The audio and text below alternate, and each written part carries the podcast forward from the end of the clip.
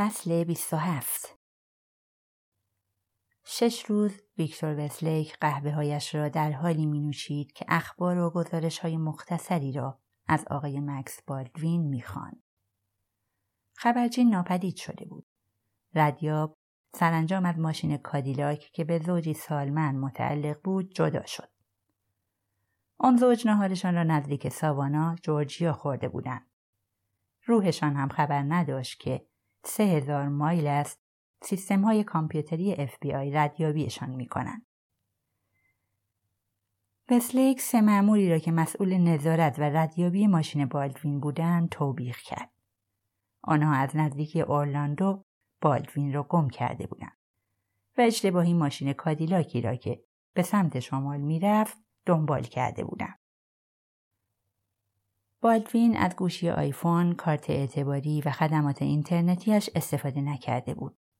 دادگاه تایید کرده بود مجوز تجسس و ردیابی آنها تا یک هفته دیگر بی اعتبار می شود. تقریبا هیچ شانسی وجود نداشت که این مجوز تمدید شود. او نه بود و نه فراری و دادگاه مخالف صدور مجوز استراق سم برای شهروندی مطیع قانون بود.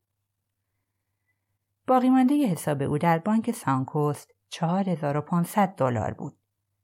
پول جایزه در سراسر ایالت فلوریدا پخش و خرج شده بود و ردیابی می‌شد. اما اف بی آی سرانجام رد آن را گم کرد. بالدوین قبل از اینکه اف بی آی موفق شود برای ردیابی ها مجوز بگیرد با هشت برداشت نقدی مبلغی حدود 65 هزار دلار را جابجا کرده بود.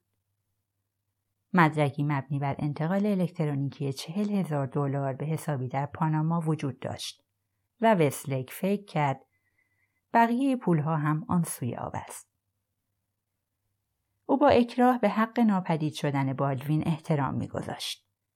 وقتی اف بی آی او را پیدا کند، احتمالاً در امان بود. اگر مکس می توانست از کارت اعتباری آیفون و گذرنامهش استفاده نکند و از پیدا شدن خودش جلوگیری کند می توانست مدتی طولانی مخفی بماند. دیگر از خانواده راکر خبری به گوش نمی رسید و وسلیک هنوز هم از اینکه گروهی قاچاقچی مواد مخدر در واشنگتن توانستند محل زندگی بالدوین در نزدیکی جکسونویل را پیدا کنند شگفت زده بود. FBI و مارشال های ایالتی در سیستم خودشان دنبال جاسوس میگشتند اما تا آن زمان سر نخی پیدا نکرده بودند. وسلیک یادداشت و خبر کوتاه را بین انبوهی کاغذ گذاشت و قهوهش را تمام کرد. دفتر امنیتی بیبی را در یک ساختمان اداری حرفه‌ای نزدیک موتلی که در آن ساکن هستم پیدا کردم. در بروشورهای زرد دفتر آگهی و تبلیغ شده بود. با 20 سال تجربه تجربه اجرای قانون پایگاه هنر و تکنولوژی و غیره. تقریبا تمام این تبلیغات در مورد دفتر تحقیقات خصوصی نیز گفته شده بود. و من یادم نمیآید چرا وقتی داشتم ماشینم را پارک می کردم جذب دفتر بیبی شدم. شاید به خاطر اسمش است اما از تجهیزاتشان اگر خوشم نیاید به سراغ انتخاب دومم در فهرست می روم. اگر حتی فرانک بیبی را می دیدم که در خیابان قدم می‌زد می توانستم بگویم او کاراگاهی خصوصی است. پنجاه ساله با سینه ای برآمده و شکمی برجسته که به دکمه های پیراهنش فشار می آورد. شلواری از جنس پلیستر و چکمه های با بندهای بلند پوشیده است. موهای پرپشت خاکستری، سبیل پرپشت و راه رفتن پرتکبرش نشان می دهد مردی شجاع و مسلح است. در رو پشت سرش می بندد و می گوید چی کار می تونم براتون بکنم آقای بالدوین؟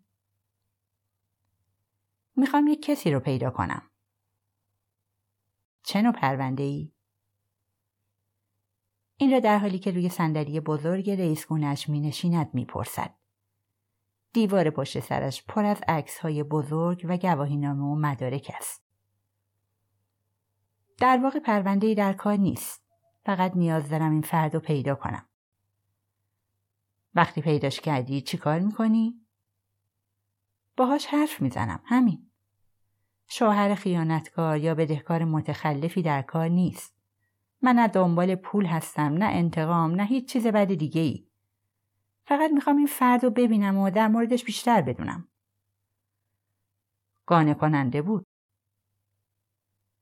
در پوش خودکارش را بر می دارد و آماده یادداشت نوشتن می شود.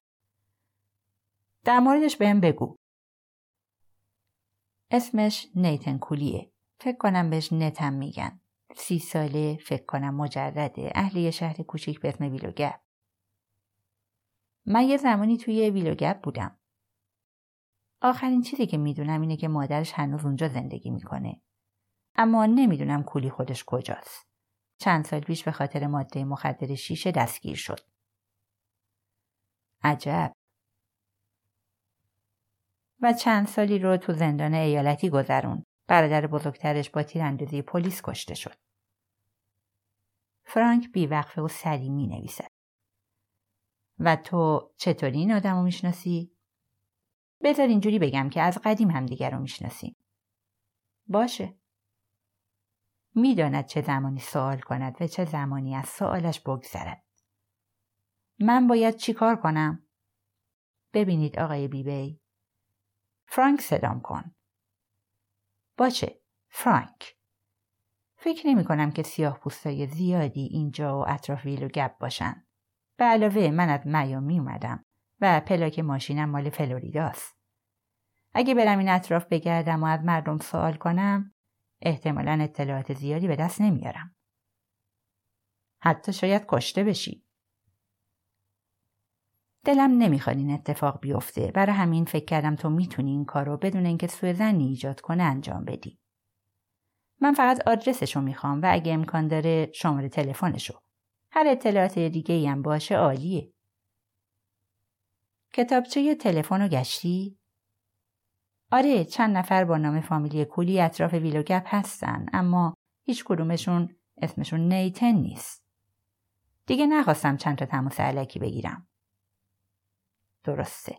چیز دیگه ای نیست؟ نه همش همین بود. کاملا مشخص و ساده. باشه من ساعتی 100 دلار می‌گیرم به اضافه هزینه ها. بعد از ظهر به ویلو گپ میرم. یه ساعتی از اینجا فاصله داره. راهش از جنگل میگذره. متوجه شدم. اولین پیشنویس نامم این است. آقای کلی عزیز. اسم من رید بالدوین است. من در میامی مستندساز هستم. همراه دو شریکم شرکتی فیلمسازی به نام اسکلتر فیلمز داریم. کار اصلی و تخصصی ما مستندسازی درباره سوء استفاده دولت ایالتی از قدرت است. پروژه در دست ساخت من به قطرهای خاموشی مربوط است که به دست معموران سازمان مبارزه با مواد مخدر صورت می‌گیرد. این موضوع کمی جنبه شخصی دارد. چون سه سال پیش دو معمور برادرزاده 17 ساله من را در تنتون نیوجرسی به ضرب گلوله کشتند. اون از سلاح حمل می‌کرد و نه سابقه کیفری داشت. واضح است که تحقیقات نشان داد سازمان مبارزه با مواد مخدر هیچ اشتباهی نکرده است. دادخواستی که خانوادهام تنظیم کرده بودند رد شد. ایمان دارم تحقیقاتی که در این فیلم صورت می‌گیرد از توطعی پرده برمیدارد که پای اعضای رد بالای سازمان مبارزه با مواد مخدر را به میان می‌کشد.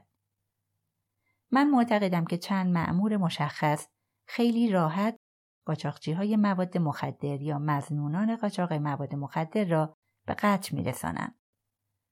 از این کار دو هدف دارند. اول اینکه چنین قتلهایی فعالیت های مجرمانه را متوقف می کند. دوم اینکه با این کار از محاکمه های طولانی و چنین پروسه هایی جلوگیری می کنند. سازمان مبارزه با مواد مخدر به جای اینکه مردم را دستگیر کند آنها را می کشد. من تا به حال از ده دوازده مورد از این قطعهای مشکوک پرده برداشتم. با چند خانواده مصاحبه کردم و آنها به شدت کسی را که کشته شده بود دوست داشتند. برای همین من سراغ تو آمدم. من اطلاعات اولیه‌ای در مورد مرگ برادر جین در سال 2004 در دست دارم. دست کم سه مأمور سازمان مبارزه با مواد مخدر در قضیه تیراندازی دست داشتند و مثل همیشه گفتند کارشان دفاع از خود بوده است. من می‌دانم که زمان تیراندازی تو در صحنه حضور داشته ای.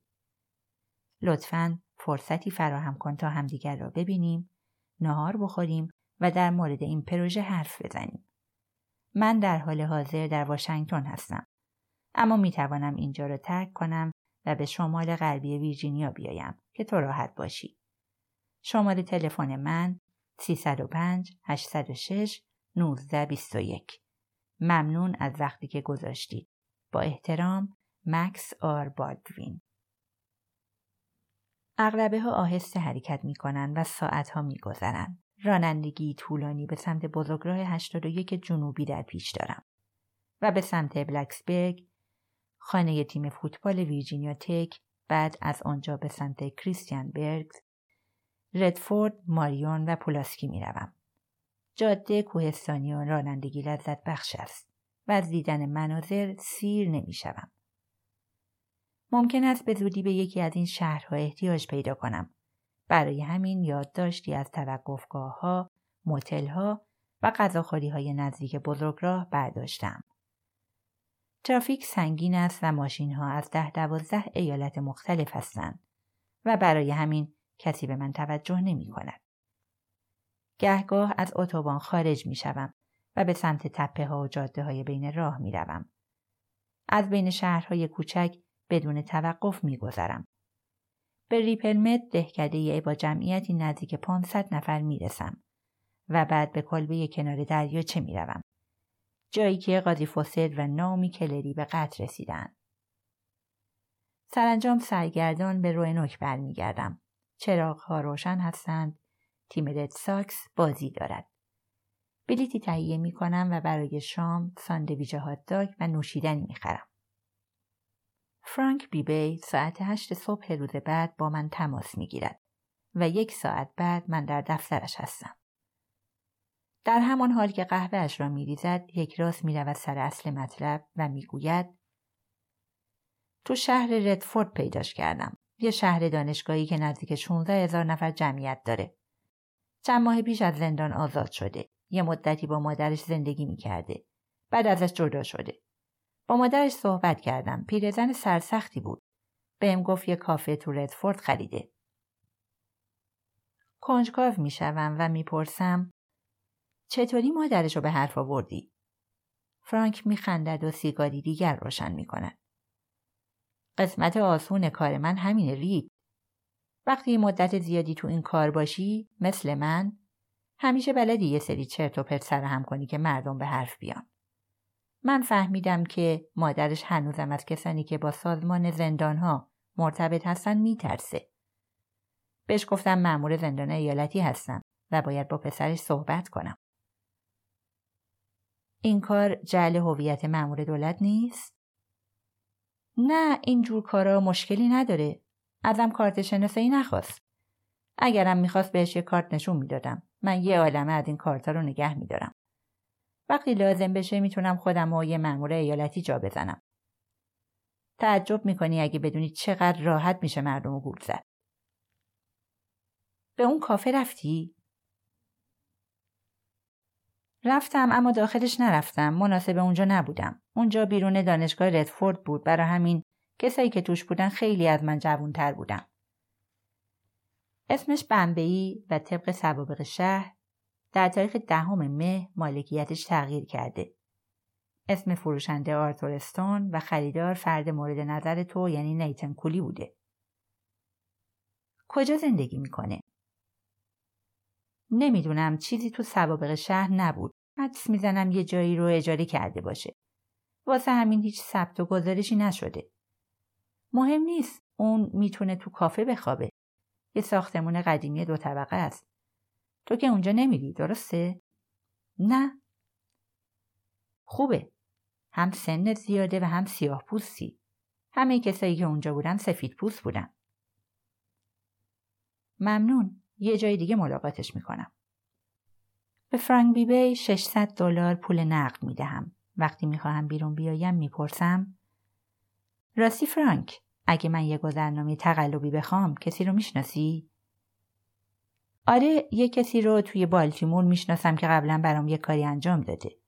همه کاری انجام میده اما گذرنامه این روزا درد سرساز شده. امنیت ملی و این چرت و پرتا. اگه بگیرنت واقعا ناجور میشه.